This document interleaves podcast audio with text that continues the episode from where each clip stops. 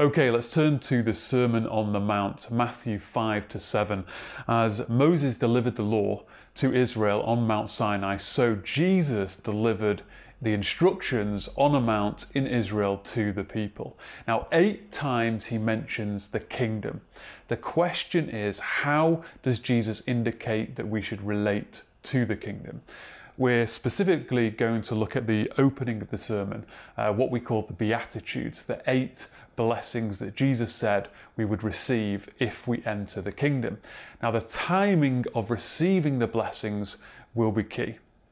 There are differing views on the nature of the kingdom, and how you view the kingdom has dramatic implications on your biblical framework. Now, there are those that believe Jesus was presenting a spiritual kingdom that we receive today, along with the blessings of the kingdom that we will read about in a moment. Now, then there are those who believe Jesus inaugurated the kingdom in his first coming, coming and will consummate the kingdom in his second coming. Now, this view is sometimes called already and not yet, or now and then. It's the, the inaugurated view. Now, then there are those who uh, view Jesus was presenting a future kingdom. Now, some within this camp have suggested that not only is the kingdom future, but also the application of the message is not for Gentiles today.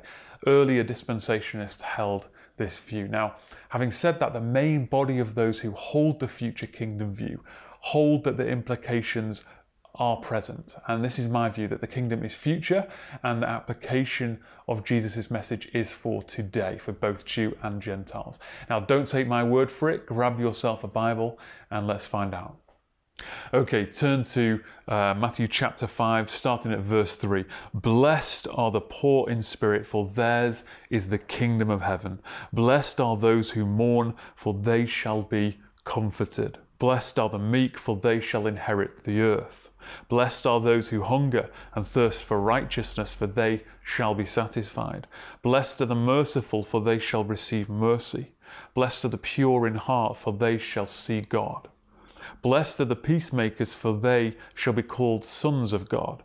Blessed are those who are persecuted for righteousness' sake, for theirs is the kingdom of heaven. Blessed are those when others revile you and persecute you and utter all kinds of evil against you falsely on my account.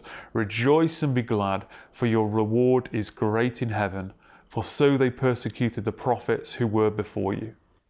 Now, in verses 3 to 10, Jesus reveals that blessings are received for those who meet the requirements of his kingdom. And these spiritual characteristics required for entrance to the kingdom are followed by either theirs is present or they shall future.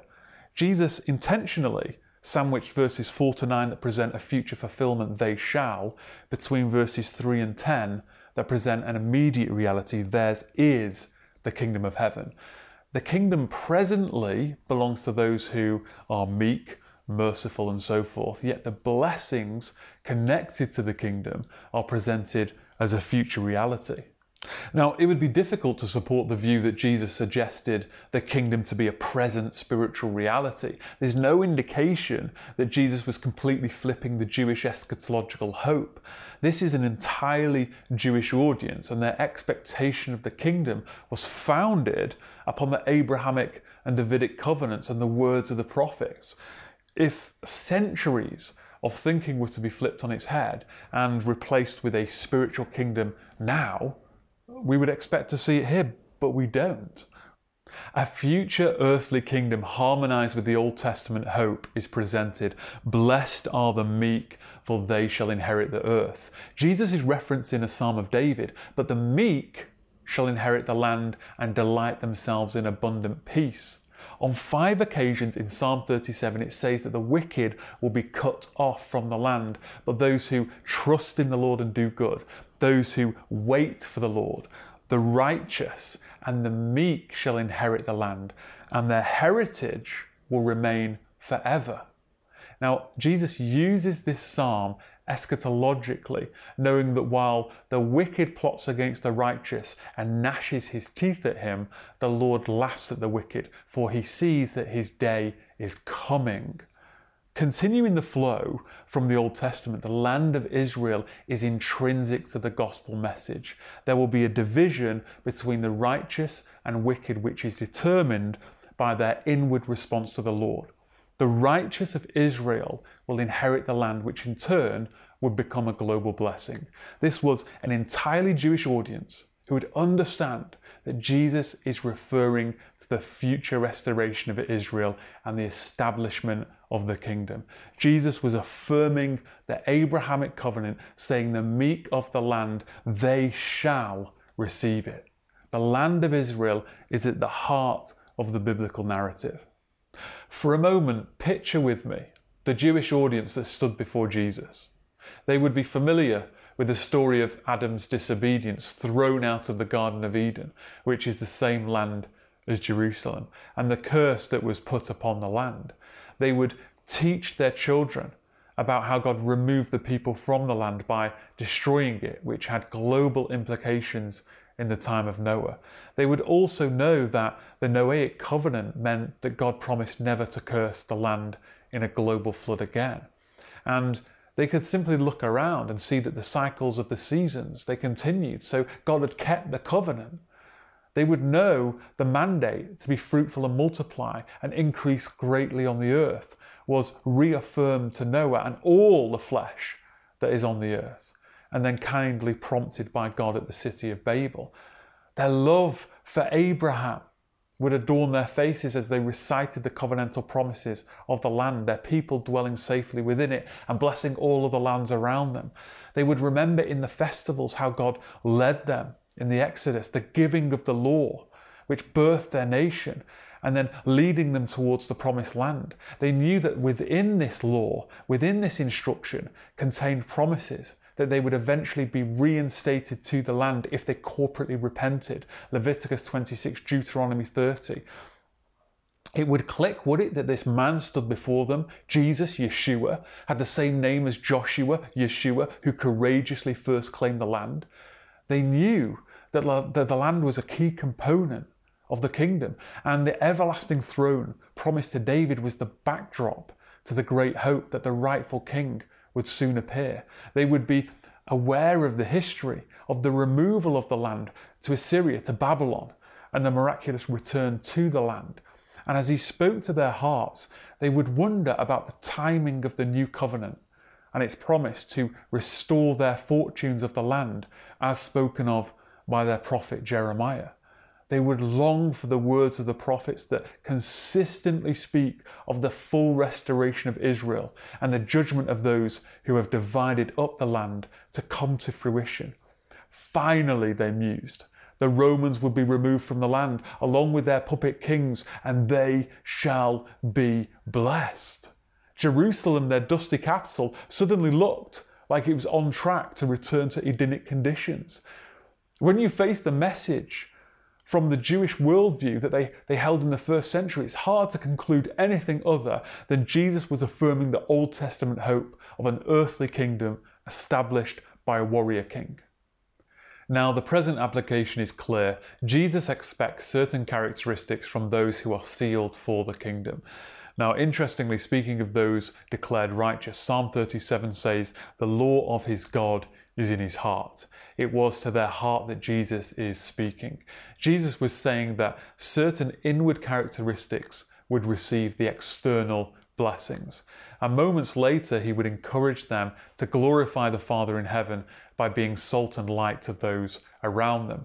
Now, that they were warned some would be persecuted for righteousness' sake makes it clear that their character traits were expected in this age and not purely for the future kingdom, because um, there will not be persecution in the kingdom. Now, also in verses 11 to 12, uh, which is a kind of side to the sandwich or expounding upon the bottom slice in verse 10, in which Jesus informed them that those who will receive the blessings above, they, they should be prepared to be reviled, persecuted, slandered, during the wait. Their reward of blessings is presently in heaven and will be received in the future. They are told to rejoice now because of their great hope waiting for them to receive in the future. They are expected to endure like the prophets who were before them. Now, those who hold a view that sees Jesus inaugurate the kingdom, they point to verse 3 and 10. But look, the use of is acknowledges the possession of the kingdom that will be received in the future.